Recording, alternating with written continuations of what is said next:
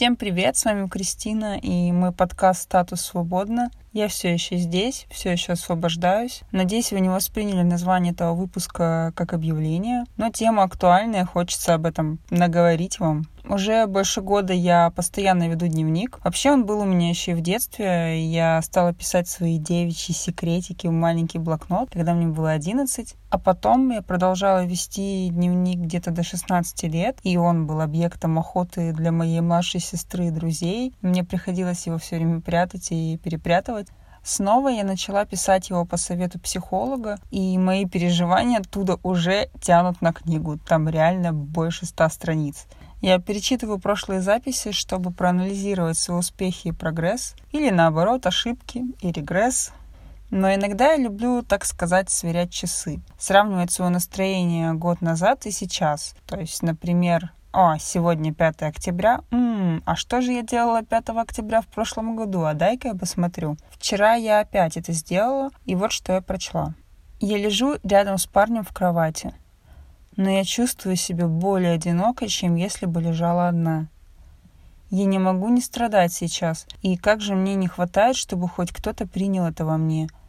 Я чувствую себя обреченной на одинокое переживание всех панических атак и истерик, которые будут со мной. Но хотя бы один человек подошел и просто сказал бы, что все будет нормально, и это ничего. У всех бывают моменты слабости. Мне горько от того, что я не могу найти кого-то, с кем можно быть собой, не стесняться себя. Нет ни энергии, ни желания решать чужие проблемы или поддерживать кого-то. Мне самой нужна поддержка. Прочитав это, я чуть не расплакалась от жалости к себе прошлой, но еще я испытала гордость, потому что сейчас я чувствую себя гораздо лучше и стабильнее, хотя рядом со мной нет парня. То есть я справилась сама, и если искала поддержку, то только у психологов, подруг и книг. Ну и в себе, конечно. Но что вы думаете? Я теперь такая сильная, независимая и свободная? Да хрен там. Итак, позвольте представить вам типичную ночь одинокого человека в начале его пути. Три часа ночи. Скоро будет светать. Я сижу в темной комнате с открытыми глазами, у меня приступ панической атаки. Пару часов назад я представила, что всегда буду одна и развила эту мелкую мыслишку до личного апокалипсиса. Вот я остаюсь без подруг, потому что они все замужем и не хотят со мной больше общаться. А вот я не могу обсудить детей с коллегами, потому что у меня нет своих и не будет. И вишенка на торте моей паники. Я всю жизнь сижу дома одна, засматриваю одиночество сериалами и заедаю тоску сладким, превращаясь в старую мерзкую тумбочку. И тут я не могу не удивляться своей человеческой природе, потому что, как все, не умеют ценить то, что у меня есть. Когда я была с кем-то, идея одиночества не казалась такой уж и плохой, а даже и заманчивой. Я завидовала всем одиноким друзьям, подглядывала за ними в соцсетях и думала, вот это жизнь у людей. Я даже превратила их в своих мотиваторов, э, когда решалась на осознанное одиночество. Ну вот же Маша, Аня, Саша, Даша одни и ничего, бодренько выглядят. Но этот inspiration работал работал до тех пор, пока они все не нашли себе пару. Причем даже самые лютые циники, одинокие волки. Вот от вас я такого подвоха вообще не ожидала. Как вы могли со мной так поступить? Ну,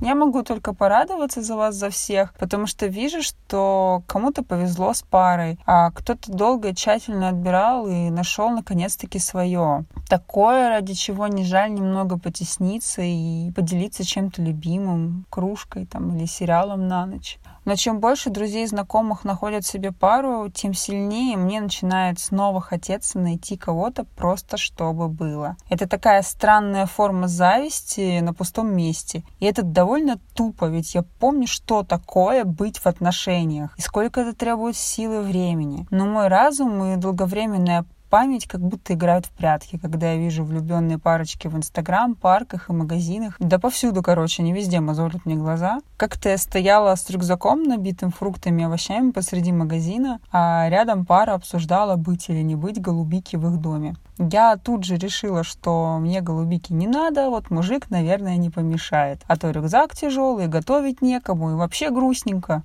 Уже через 10 минут я весело шла по улице, с наслаждением поедала черешню по дороге домой и радовалась своему милому личному ритуалу, да и тому, что он вообще только мой и больше ничей, и черешней делиться не надо. Я дотянула свой рюкзак, потом выбрала фильм, который хочу, приготовила еду, которую люблю, угостила соседку И все было хорошо. Но вот такие моменты внезапного желания отношений происходили, происходят, и что-то мне подсказывает, что будут происходить и дальше. Какое-то время я себя за это ругала, сейчас перестала и больше стараюсь вглядываться в эти внезапные желания вспышки.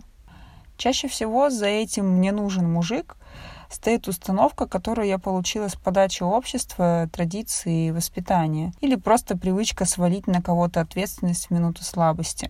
А теперь, через десятки лет по заданному кем-то сценарию, я пытаюсь его переписать. А у меня то ручки нет, то монитор завис, и я продолжаю по привычке хотеть быть с кем-то непонятно зачем. Я вижу кино счастливой семьи и сразу хочу такую же. Встречаю целующихся в парке и испытываю дискомфорт из-за того, что гуляю одна. Слышу, как кто-то идет на свидание и ругаю себя за то, что решила провести вечер в компании своей гитары. Не отвечаю на флирт парней, а потом занимаюсь самобичеванием и пытаюсь переделать себя и научить заигрывать. Типа, ну, Кристина, ну что ты не улыбнулась ему? Ну что ты не построила ему глазки?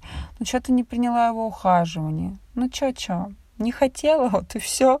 И на самом деле меня устраивает мой образ жизни. И я получаю удовольствие от творчества и других занятий в одиночестве – но общество говорит, это ненормально. Ты должна быть с кем-то, каждой твари по паре. Беги ищи, а то пожалеешь, когда тебе будет некому подать стакан воды. Особенно уязвимо я чувствую себя, когда болею или во время ПМС. В такие периоды хочется кому-то на ручки, чтобы пожалели и сказали, что все будет в порядке. Ну, конечно же, это нормальное желание, да вот только будет неловко, когда я поправлюсь и побегу заниматься своими делами, а рядом будет болтаться человек, который мне совсем не нужен. Просто я пока настолько занята собой, что вряд ли найду время для кого-то.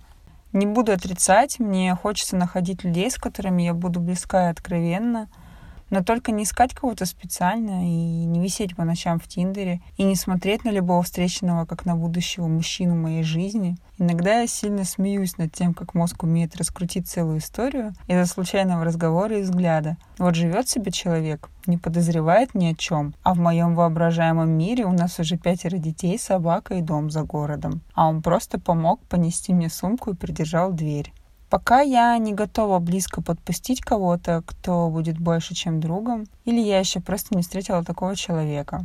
Но я перестала ругать себя за внезапные фантазии об абстрактном мужчине своей мечты. Если такие мысли появляются в моей голове, я стараюсь просто наблюдать за ними. Это сложно, но это помогает не бичевать себя, а просто жить и радоваться тому, что есть. Сейчас у меня есть я, а со мной точно не пропадешь. С вами был подкаст «Статус свободно». Спасибо, если слушаете. Ставьте оценки и отзывы. Я буду им очень рада. Всех целую. Всем пока. thank you